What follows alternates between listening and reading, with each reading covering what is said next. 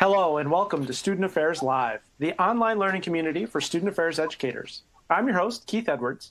My pronouns are he, him, and his, and I'm a speaker, consultant, and coach. You can find out more about me at keithedwards.com. On today's live broadcast, we're celebrating the 40th anniversary of CAS. This episode of Student Affairs Live is part of the Higher Ed Live Network. All of our episodes offer you direct access to the best and brightest minds in education. Be a part of our live broadcast by sharing your knowledge. Participate in today's discussion by tweeting us at Higher Ed Live or hashtag Higher Ed Live. Thanks to the folks who are managing all of the back channel. If you have questions for our panelists, please tweet at hashtag Higher Live. We'll do our best to incorporate them into today's discussion. We broadcast Student Affairs Live approximately twice each month on Wednesdays at 1 p.m. Eastern Time. Today's live broadcast is powered by Platform Q, Education's conduit online engagement platform. Learn how to integrate continuous online engagement into your marketing and enrollment plans using Conduit. Visit platformqedu.com. All of our episodes are recorded they're free and easy to access in the video archives at higheredlive.com or take Higher Live with you on the go by subscribing to the podcast. Higher Live is produced by mStoner, a digital first agency committed to tailored solutions that drive real results. Two rows of navigation, a carousel, three news items, three events, three alumni profiles, a social media, media aggregator, and a fat footer. Does that look familiar? Don't fall into the higher ed website sea of sameness. The upcoming and free mStoner webinar on Wednesday, April 22nd, April 24th uh, at 2 p.m. Eastern Time, 11 Pacific is for you. They'll arm you with the tools you'll need to make your next website redesign, starting with your homepage, distinct and compelling. We'll be tweeting out a link to the registration page here shortly. And now on to today's show. Today we're talking about CAS, the Council on the Advancement of Standards in Higher Education, which is celebrating its 40th anniversary. We have the current CAS president with us today, as well as two past CAS presidents, uh, and we'll have them introduce themselves here in just a moment moment. We're going to begin, though, with Susan Komives. I'm very excited to do this introduction. Nearly 15 years ago, uh, I was a doctoral student at the University of Maryland with Susan, and we went on a grand adventure to the University of Richmond to learn about their leadership program and visit with students and some of the faculty. And it was a wonderful trip. And on the way home, I sat in the back seat as Dr. Susan Komives received her first and only speeding ticket of her entire entire life affairs, brush with greatness. And I told her at that moment that someday I would get to introduce her and I would tell that story. And I've been waiting for 15 years to be able to do it. And today I got to do that. So thank you, Susan, with gifting me this wonderful opportunity uh, to share that story. But please tell us much more about you and your involvement with CAS and what you've been doing and what you are doing. Well, I'm surprised it took you 15 years to share that story. Um, I yes, CAS has certainly been a part of my life. Um, I'm professor emerita from the University of Maryland, and have used CAS lots. But when I was a executive committee member in ACPA back in the 70s is when CAS was being founded. And I know Laura's going to tell us more about that, but being part of that process to see the early founders, uh, their early processes, Laura was involved in that, was very important.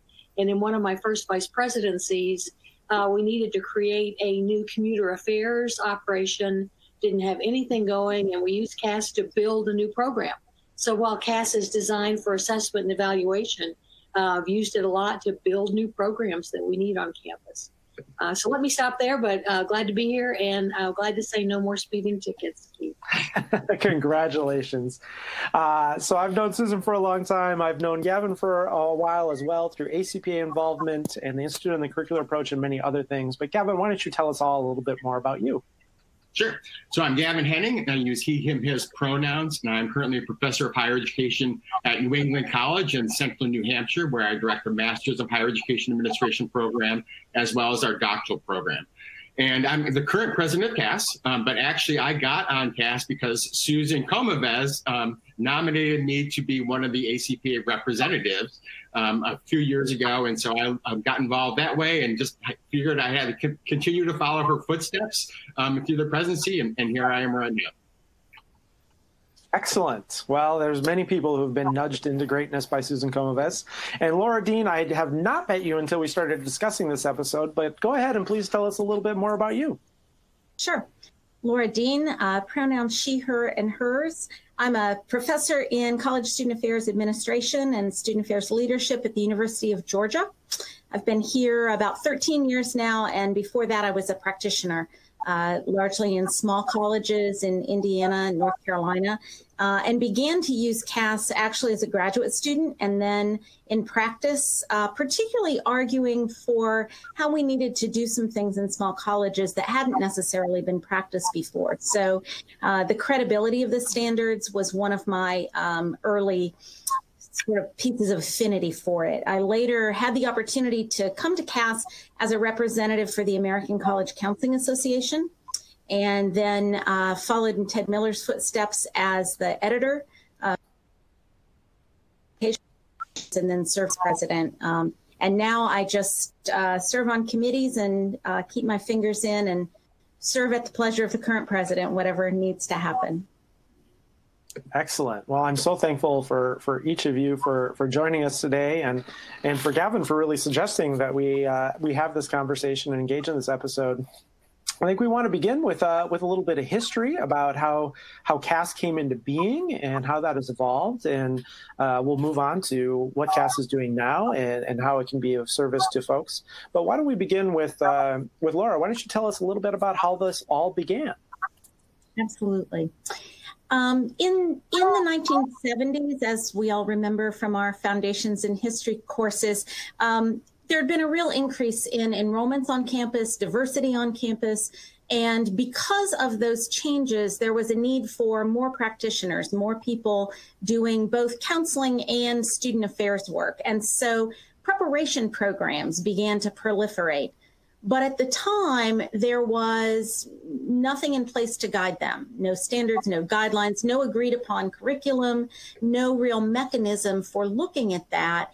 And so a, a conversation emerged around quality assurance. How do we begin to professionalize our work? And how do we begin to assure that a certain level of quality practice is happening um, across all of these different preparation programs? At the time, APGA, which is now ACA, uh, but the American Personnel and Guidance Association was an umbrella association.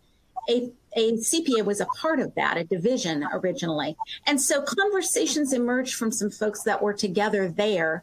Um, I, I, firmly believe that this was happening after hours, after the conference over beverages, but um, that that conversation emerged into two paths. Um, the conversation was about accreditation versus self assessment. And one group, the counselor prep folks, decided that accreditation, because of all the advantages that it brings, was the direction to go. And they created CACREP, the Council for the Accreditation of Counseling and Related Educational Programs, and set up an accreditation that still exists today.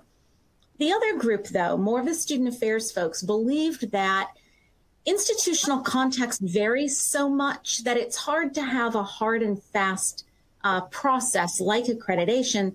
And they believe that good folks, given the right tools, can do a responsible job of self assessment. And so their path was to think about a process to create a set of standards to guide first preparation programs and later other areas and that the way to do that was to bring together associations that represent different kinds of practice and come to consensus around that. And that really is the origin of CAS. It's grown and expanded today, but it comes out of a desire for quality assurance and a belief that broad input creates an understanding of what good practice looks like. Mm. I, I, think that that's great to hear some of that uh, that or origins, and uh, it's a good reassurance to know that but some good ideas do come out uh, over beverages uh, late at night or after a conference has already happened. So, uh, Susan, you've you've been involved with CAS in many ways, and uh, I certainly know that you've been a, a champion of CAS uh, beyond your involvement.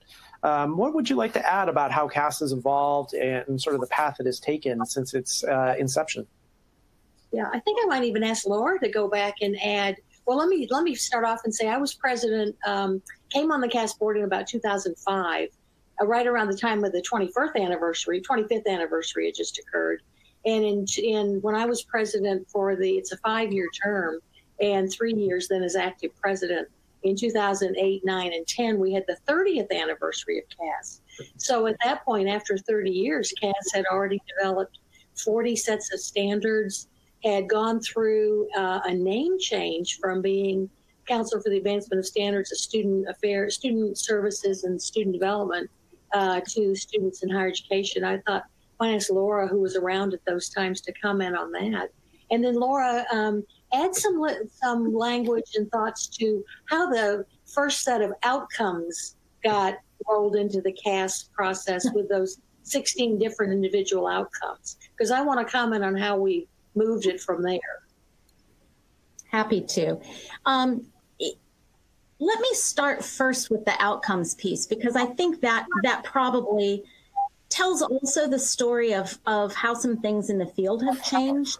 At the time uh, when the original CAS standards were written, uh, originally 11 groups came together, 11 associations, and then that grew pretty quickly. But in 1979, when the original work was done, and then it took into the 80s for that to be published, that group of people who were um, significant players in their various fields came together, faculty members and practitioners, to talk about what good practice looks like and what happens if you have it. And the original set of outcomes was really more a set of examples. There was a statement in the standards that said, um, good practice in this area basically will result in outcomes such as and there was a list of 16 things that was basically brainstormed by the people in the room.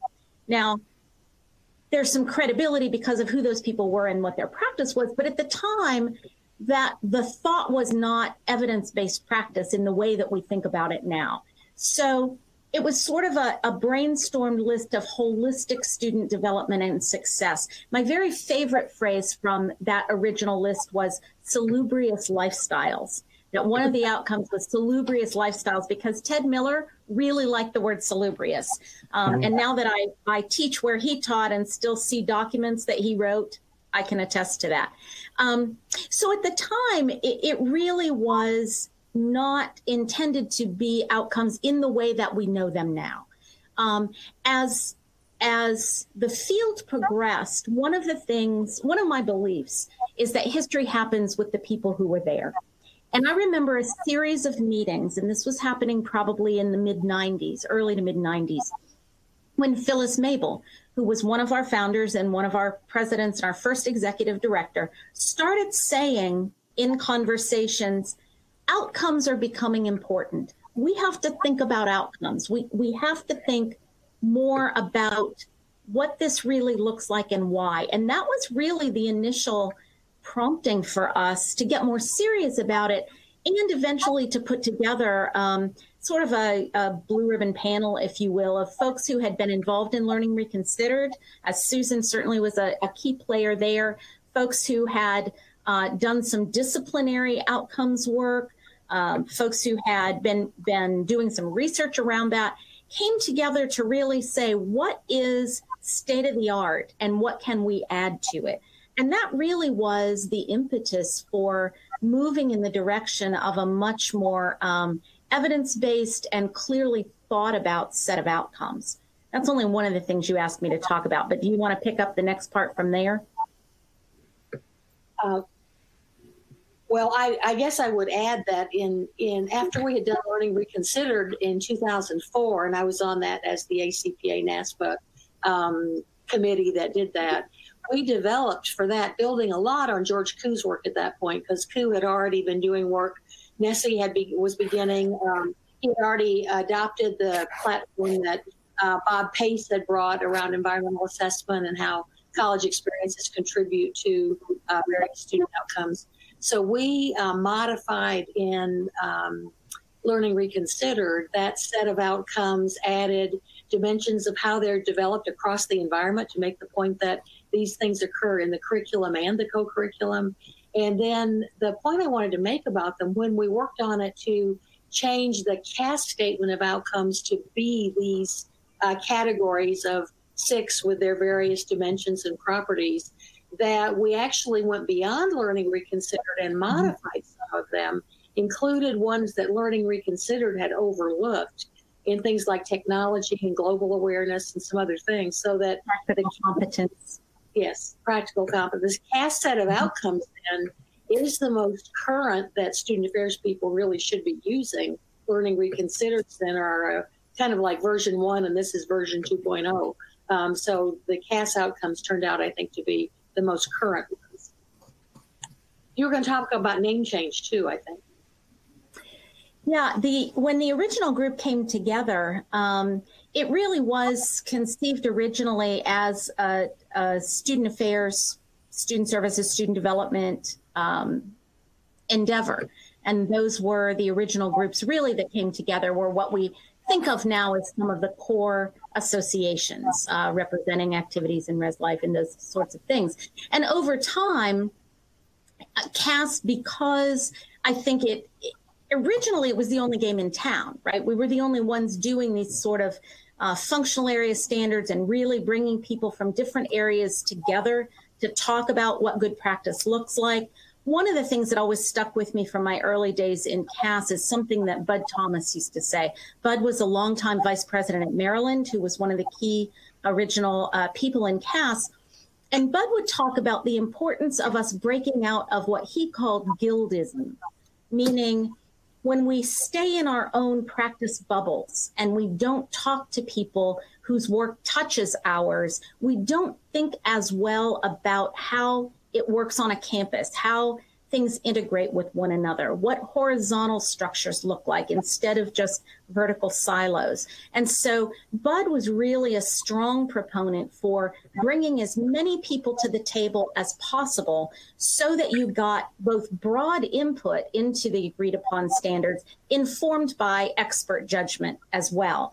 And so CAS quickly began to both recruit and attract people from broader and broader areas that quickly sort of overflowed the boundaries of student affairs. Um, people were coming in from academic advising and from other sort of uh, academic bridge areas. And so uh, it was decided that a better name would be the Council for the Advancement of Standards in higher education, representing that across campus, anyone who was interested in good practice, student success, quality assurance, learning outcomes um, would have a place at the CAS table and have a place in that conversation.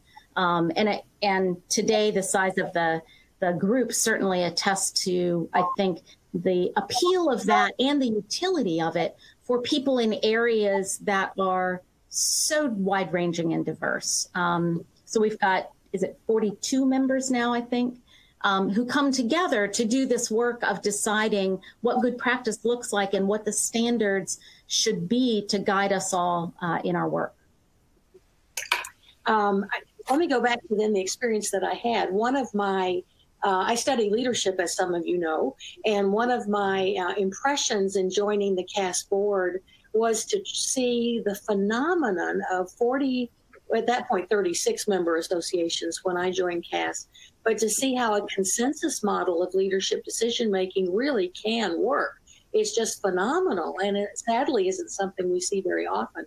But in CAS, um, I think there's a recognition that yes, we have to vote finally in Robert's Rules of Order since we're a fiduciary board uh, representing all these other associations. We have to take uh, legitimate business actions.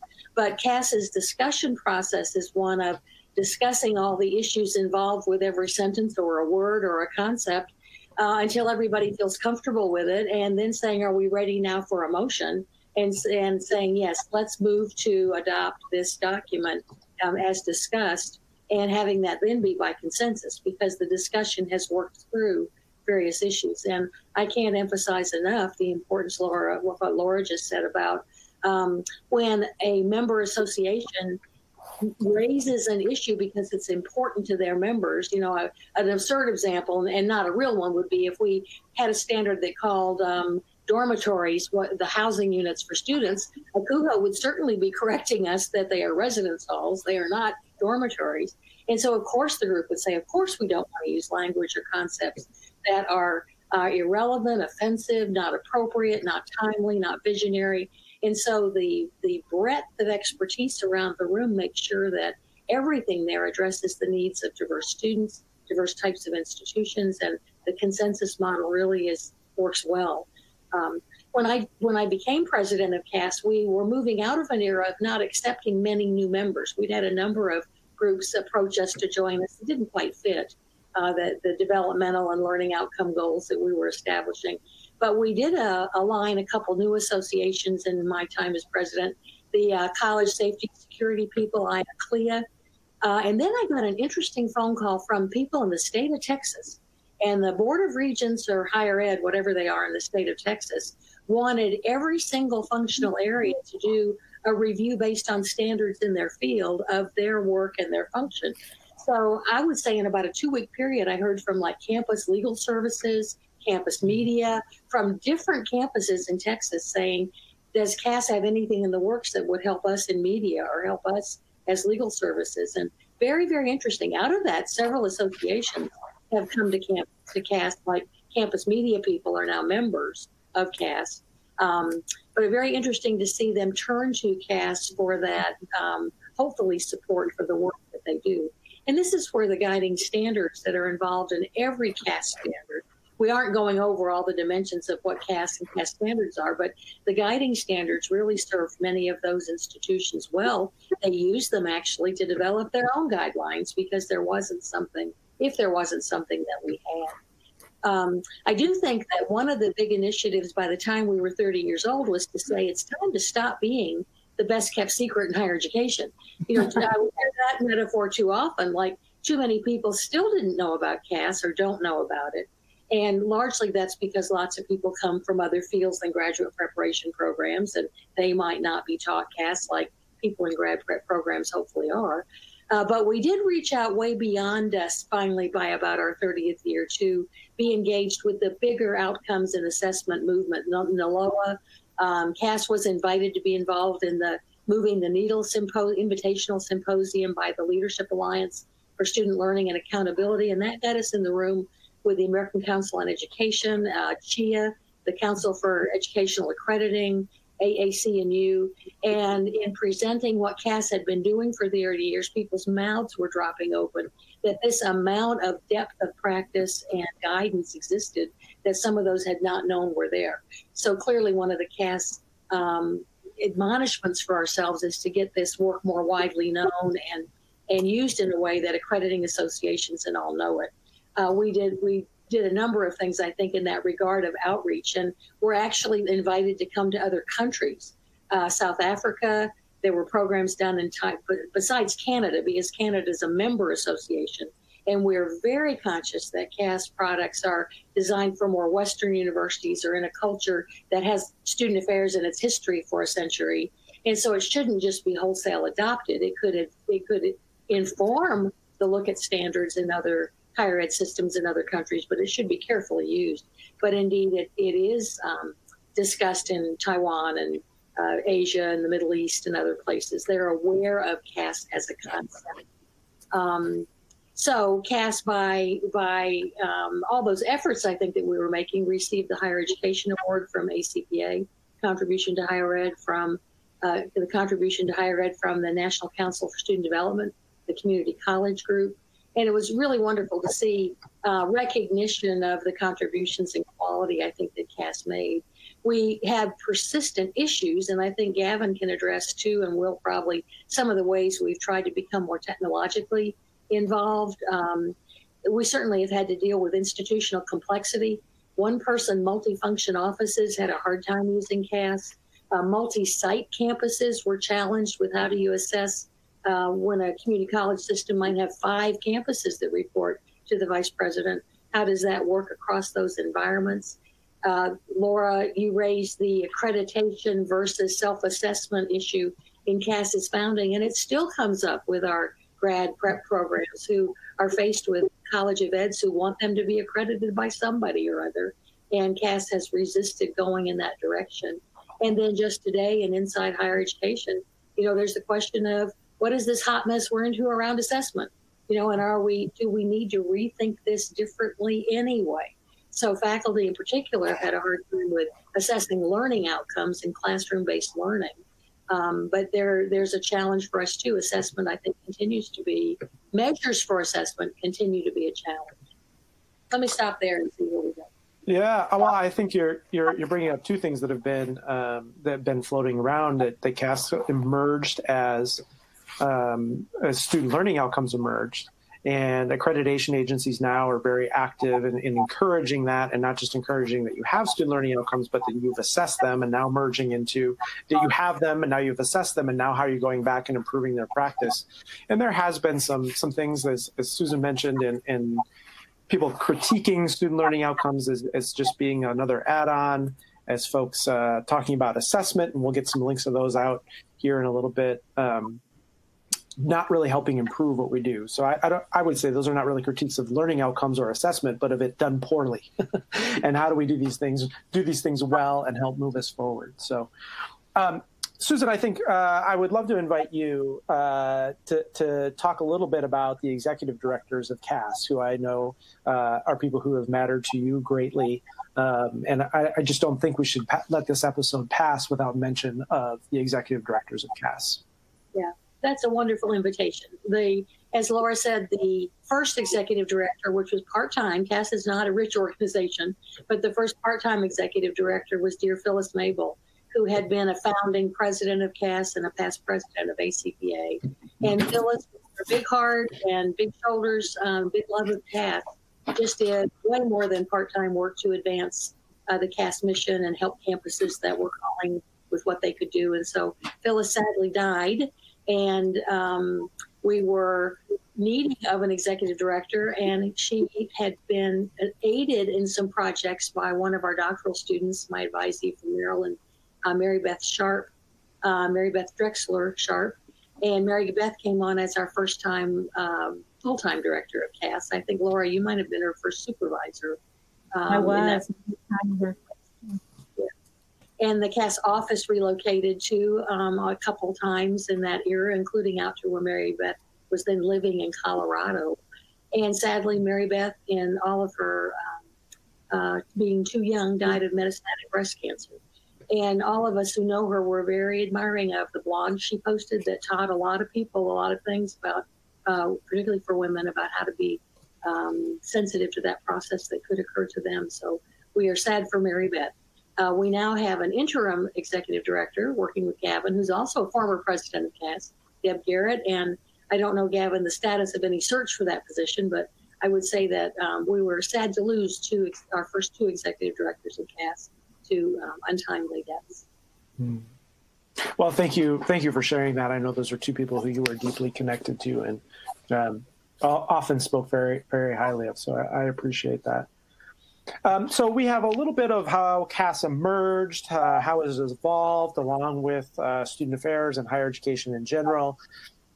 A little bit about some of the, the leadership. Uh, Gavin, you're you're the current president, so I know you've been along this with this with CAS um, in, in, other roles. But um, we'd like to kind of turn it over to you to help uh, inform us all about what CAS is doing and how it can be useful for current um, student affairs educators. Sure.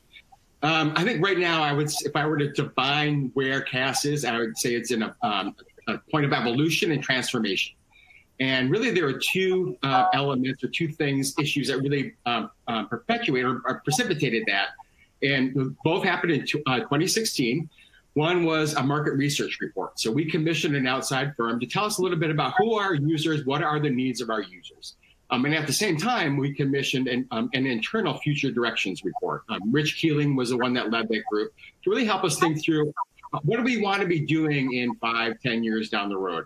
And what we learned from both of those documents is that CAS really wasn't meeting the needs of users in higher ed like we anticipated. Um, the standards were out there. I think we still have some of the issues of people understanding what um, CAS is, and they've heard the name, but they may not necessarily know what what all is bundled in there. And but the bigger thing people were telling us was like, we we know about the CAS standards, but we need help using them. And so that really kind of thought made us think, what are the additional things we need to do as an organization? And so we realized we really needed to develop a lot more resources around supporting the self assessment process. But that required some internal changes as well, because the representatives, there are two representatives from each of the organizations, and right now we have 40 um, organizations that are member, members.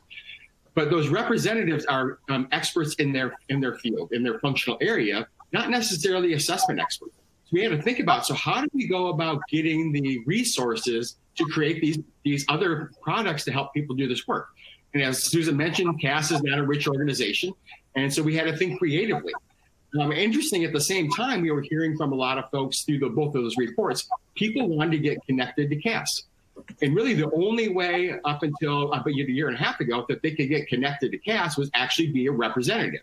But if you're in an association with three, five, 10,000 members, your chance of getting being one of those two representatives is pretty slim. And so we created a couple different things. First of all, we created some user groups so people could share with each other and crowdsource um, how they're doing that work.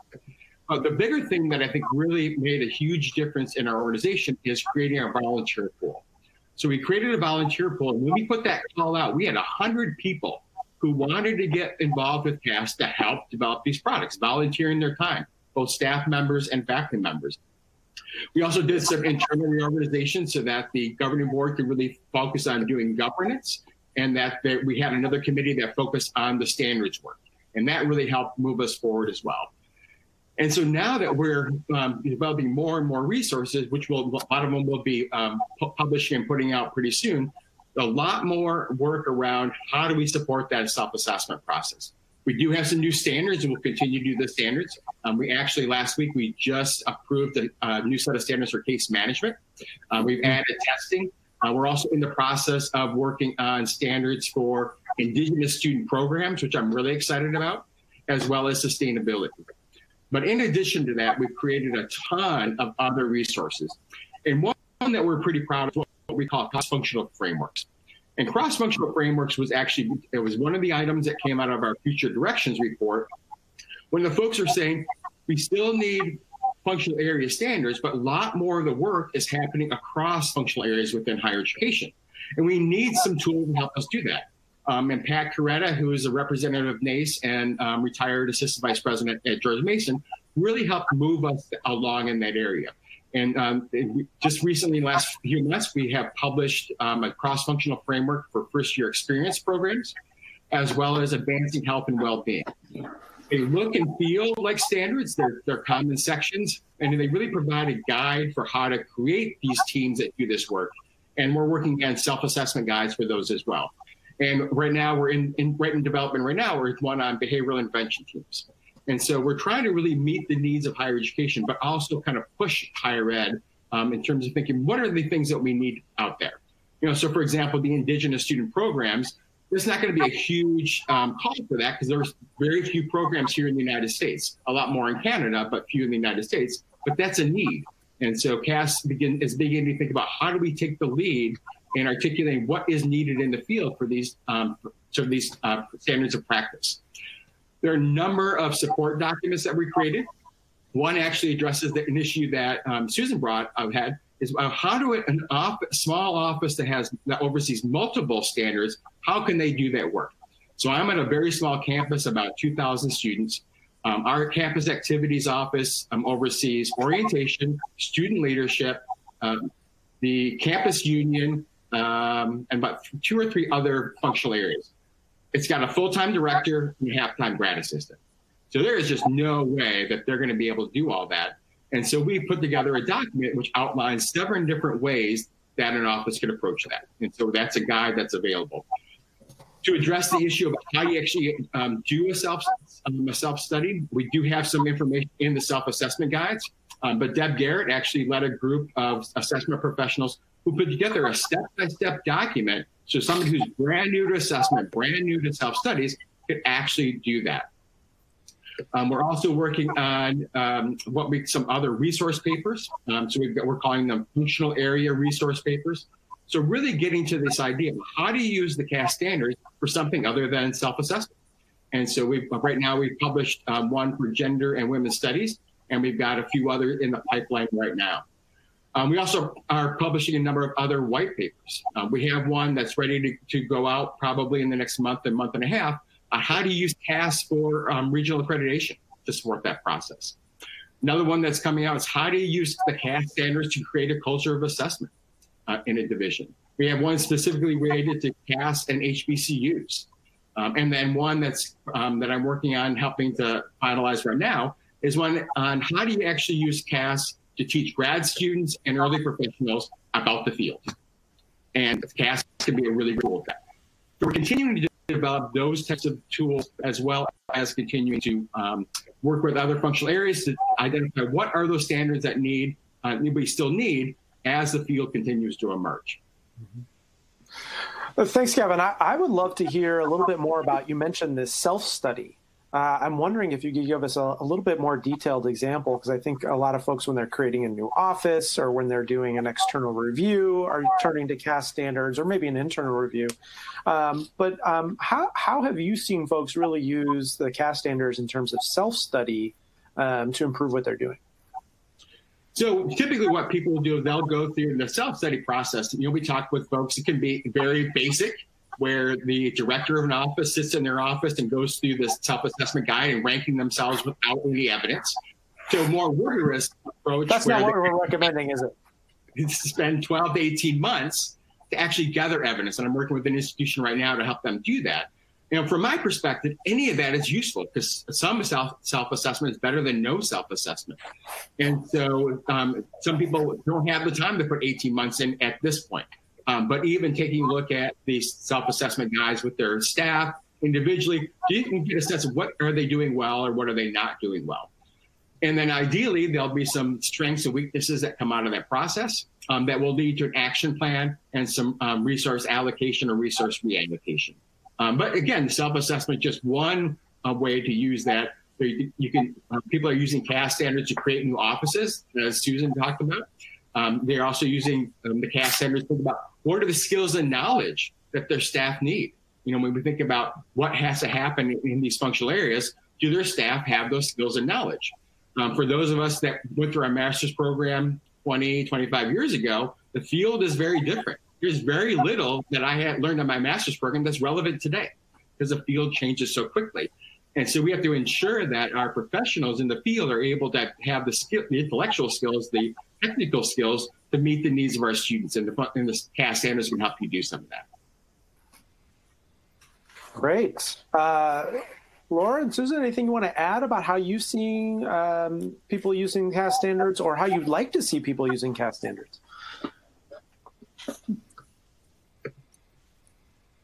I think for me, one of the um, places that I encourage my grad students um, to use them is when they are job searching, preparing for interviews, perhaps in a functional area that either they haven't worked in yet or is different at the institution they're going to than the one they have experience in.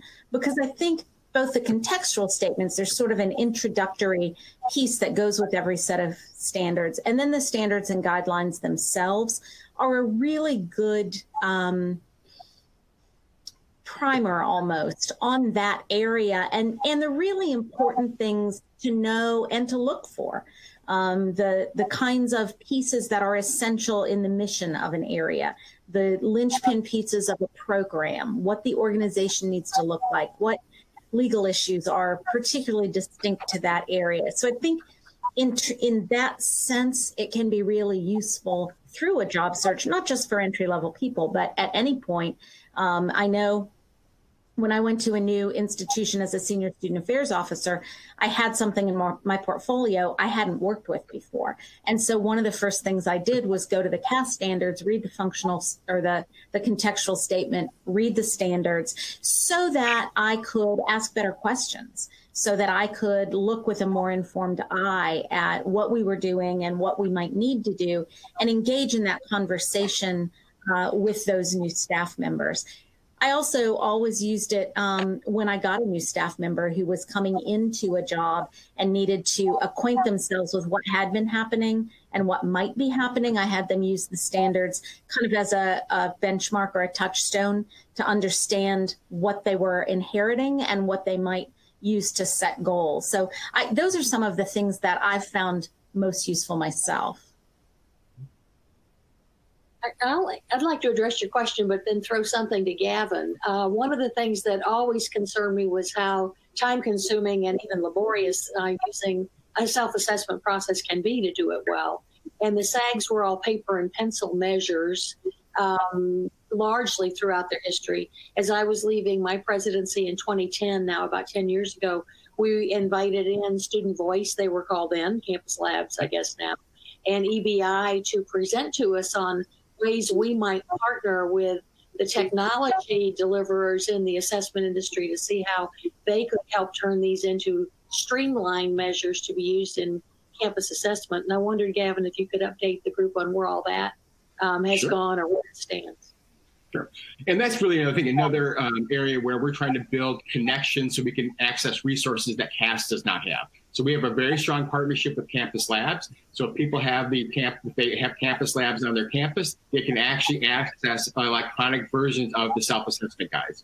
The cool thing is not they're not just electronic, but they can pull in data from other modules, connect it to other Campus Lab modules. So if you're a Campus Lab campus, that's really powerful because you can also connect what's happening in student affairs, student services, these academic support units with what's happening on the, the academic affairs side. So that can be really powerful, particularly for a vice president of student affairs or even a president to, to demonstrate some of those connections. Another partnership that we um, are just starting right now to develop is with IDEA. Um, and most people in student affairs aren't familiar with their IDEA, but they really do a lot of um, course uh, ratings and instructions, course evaluations. And we're working with them actually to create what we're calling feedback systems around various um, standards. So right now, they're um, right in the field right now is a feedback system for academic advising. And the great thing about IDEA is they actually tap into the campus labs technology, but they their strength is they have psychometricians. So when they create these tools, they are pretty solid tools, and they're able to provide um, ongoing consultation with users about how to look at the data, how to really um, maximize that data and turn that into action. And so we're um, IDEA has now um, they've uh, created a feedback system for academic advising, and they're working on civic engagement, internships, and we've actually got a plan for the next two to three years of how they're going to create feedback system in other areas. And so we're really leveraging these partnerships with some other organizations that can bring some stuff to us. But they love partnering with CAS because they get connected to CAS and the, in the CAS name, so they really enjoy that. What a great example of a, a, wonderful partnership bringing IDEA, which does classroom teacher evaluations, uh, and CAS, which is uh, higher ed, but uh, often focused on student affairs, and then this uh, third party of Campus Labs, which has the technology, but bringing sort of all the expertise, content area expertise, having done these evaluations, and then Campus Labs bringing the technology to really merge and inform uh, what, what folks are doing. Um, I'd love to hear what what um, what any of the three of you see is on the horizon for CAS. It's a it's a 40th anniversary. Hopefully, down the road we'll be celebrating a 50th and 60th and 80th anniversary. What do you see on the horizon for CAS, or, or, or what, are your hopes? I can tell you about one project that I'm really excited about, um, and one of the things that uh, the comments we got from both our future directions uh, report as well as market research, um, and really more so than market research. We had somebody who didn't know CAS came in and said, you have this 40 plus member consortium. You're not lever- leveraging all of those voices to really have an impact on the field and pull those voices together. And so that was always been in the back of my mind. And um, I've been really interested lately in um, socially just assessment.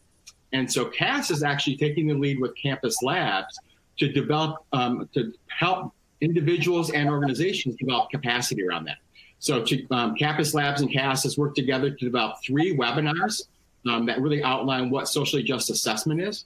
Um, we've also put together a podcast series, which we just launched earlier in April. And you just go to either the Campus Lab site or even iTunes and just Google socially just assessment. We've talked with people like Natasha Jankowski from NILOA. We've talked with um, Leslie D'Souza from um, who's actually a student affairs assessment person in Canada about decolonization and assessment. Some great conversations. We have a few more that we're planning um, in the future. But what I'm really excited about this project is we've pulled together a bunch of organizations to think about how do we move the field forward. And so this, this consortium of consortiums really includes ACPA, NASPA, CACUSS, which is the Canadian Association for College and University Student Services, student affairs assessment leaders, which are full-time, primarily student affairs assessment folks, um, NILOA, National Institute of Learning Outcomes Assessment, the Association for Assessment um, Learning in Higher Education, and then also AAC&U. And so we are bringing these folks together to talk about how do we move the field forward in this area? Because when, when Campus Labs and CAS talk, we realized we couldn't do it by ourselves. And so we've developed some content, but now we're thinking about how do we make this a movement? And so right now there's a group of folks working on a position statement. Uh, we did a landscape survey to get a sense of what's happening out there in the field right now. Um, and we're working on the analysis of that. We just finished it up right before both ACPA and NASPA conferences. So we, we have done some preliminary analysis, but not really a full um, deep in. We're collaborating with NILOA to actually look at case studies. So we uh, collected some case studies and we're going to work with folks to actually develop those. So they're describing in depth what they're doing. So people can say, how do I actually do this on my campus? And then we're also working on an in-person convening for the fall. Um, similar to what Lumina typically does is bring some thought leaders together to talk about how do we actually make some change in the field. Um, and so that's some of the things I, I see CAS doing in the future. So continuing to do the, the standards work, continuing to develop resources to support the standards work, but thinking about how do we really pull that huge consortium together to make some large scale change in the field. That's great, and uh, we'll we'll get out a link to the podcast, which is a really wonderful um, way to inform folks about and, and, introduce them to a lot of really innovative thinkers uh, around socially just assessment. Laura and Susan, are there things that you see on the horizon for CAS, or maybe opportunities um, that are emerging? Well, I think the question, a question I would throw that back to Gavin again is what standards are in the works. I know when when I was president um, there's so many things you see we need to address that infect, affect students' lives, infect students' lives, affect students' lives. Um, but the CAS process is at least a two-year process, usually 3 mm-hmm. of designing a standard from scratch with all of the consultation and expert advice and review. And that's why it's a good process, but it takes a long time, a lot of personnel power from the board of directors members to do that.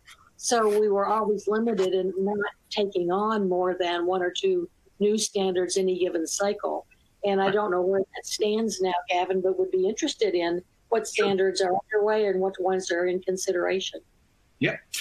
And, and we've actually tried to condense the time that it takes to, to get them out because we realize it's taken anywhere from two to three years. But with some with some reorganization and pulling in some volunteers, we're actually able to condense that process to 18 months with a goal of revising or creating new, um, new standards about seven to eight every year.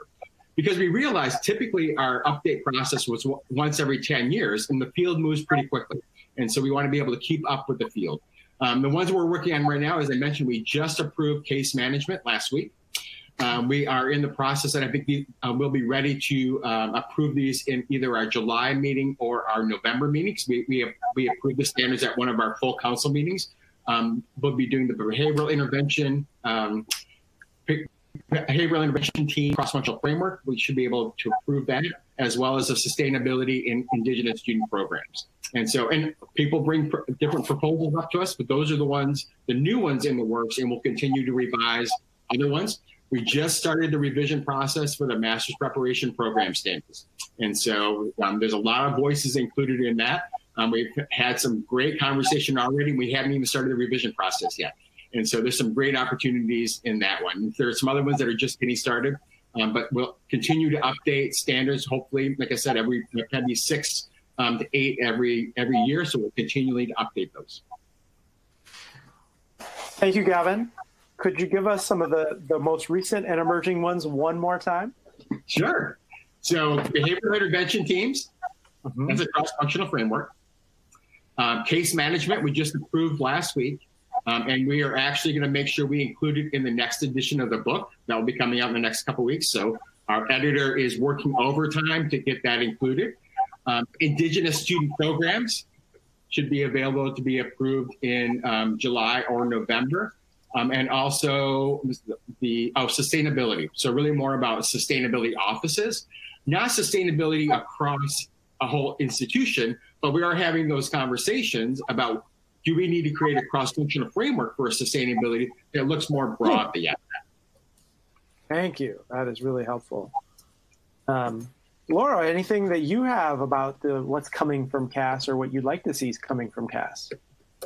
You know, I, I think I want to echo something that Gavin was just talking about, and that's the addition of the cross functional frameworks. I, I, think one of the things that um, is is sort of a an artifact of the way CAS was originally structured is that for a long time we um, while we believe in this collaborative cross uh, pollination, if you will, we really, because of the structure of the standards, reinforce silos.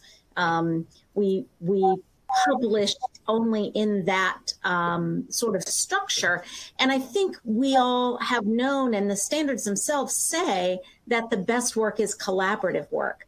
But I don't think until the cross functional frameworks, we had done as good a job as is starting to be done now at recognizing that while single function offices still exist, will exist, have their place, and need standards. We also need to recognize the things that really most need to be coordinated across campus and need to have a team that comes together to really think in an integrated way about that student experience. And I think the the addition of the cross-functional frameworks and the self-assessment guides, which I was a part of of the committee that helped figure out the structure for that, I think is going to not only provide another tool that's really important for people, but it also sends another message that I think is another role that CAS plays uh, in speaking to how we should think about our work and thinking about our work cross functionally as well as single functionally is really important. And I think will continue to be important as we continue to learn more about how to work with um, lots and lots of complexities on campuses. The day of brick and mortar and everybody comes for four years and sits in a chair and takes class face to face, graduates four years later from the same institution. I mean, that's just not representative of how our students are engaging in higher education. And I think over time, as CAS continues to evolve, this question of how can CAS best capture sort of the the changes that are happening in the way that we do our work. So for me, cross-functional frameworks are a first um, tangible indicator of that, and I think that question will continue to be examined. And part of what is so um, valuable about CAS is the number of people it brings together to have that conversation, both in the member organizations and, as Gavin was talking about, in the capacity of CAS as sort of a um, hub of the, the wheel, if you will, to bring together other players, other partners, other voices to really think about what this can look like and then put that work into the hands of practitioners. Mm-hmm. CAS, of all the professional association professional work I've ever done, CAS is the most tangible in terms of providing mechanisms that help people do better work on their campuses and for their students. And I think that that element continues to grow. Great. Any um, any we could we're just about uh, six and a half minutes before we'll we'll conclude here. So I just wanted to open it up, see if there's any any last thoughts about the value of CAS or words of wisdom uh, that you have for folks as we um, as we we come to conclude. Anything you hope to share that you didn't get a chance to? The only thing I might add is just to reiterate that, you know, even though CAS has all these organizations, we still need to raise money to do the work. And so we, we raise money by selling our products. And so I would love to give away everything if I could. Um, I'd love everything to be open source, but unfortunately, um, CAS doesn't have the funding to do that. And it does take a little bit of time and money to put together these resources.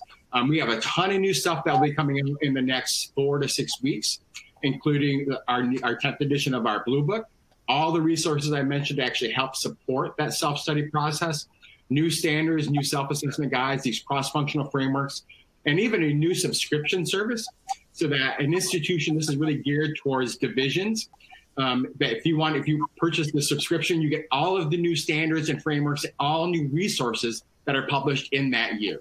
And so that's a really huge value. So it, um, that the cost of that, if, if somebody were to buy those individually, is about fifteen hundred dollars. And so that's a, a great cost savings. Um, but when people buy the products, not only do they get to support the work that they're doing, but they also support CAS. So we're able to create more and more of these products to help higher education. Great. Thank you, Gavin. What a great way for the current president to conclude with a fun fundraising pitch. Uh, and we'll get a link out with the with the store. People can access all those great resources and subscriptions. Um, Susan, any uh, any great words of wisdom to, to conclude us with?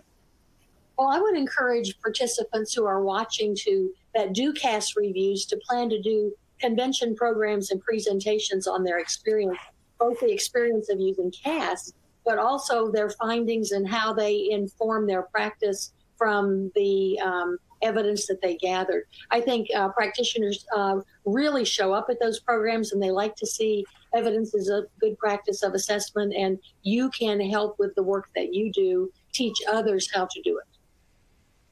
Thank you.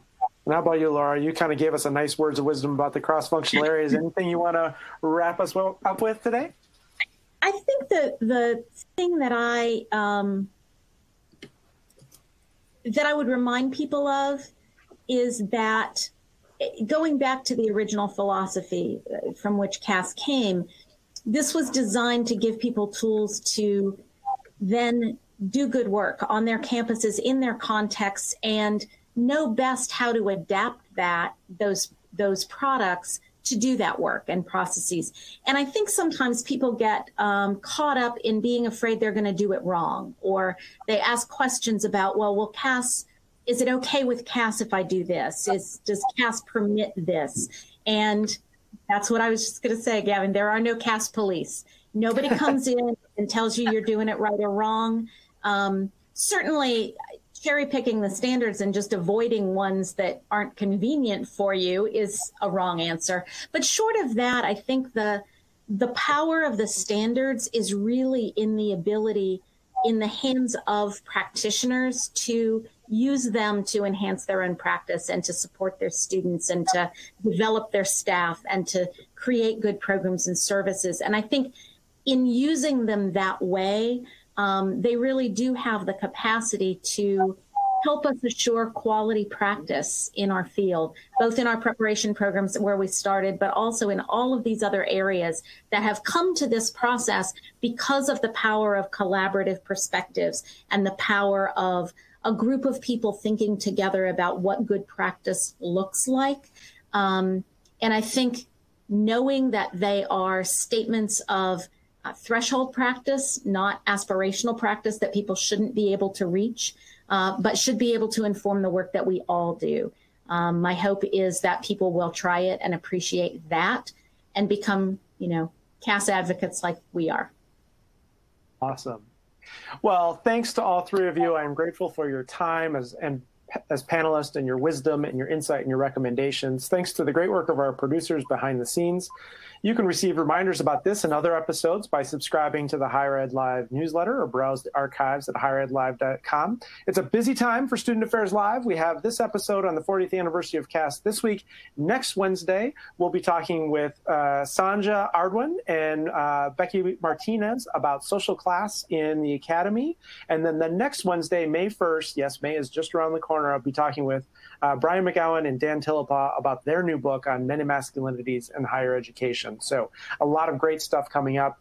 Again, uh, I'm your host, Keith Edwards. Thanks so much to our fabulous guest today, and make it a great week. Thank you all.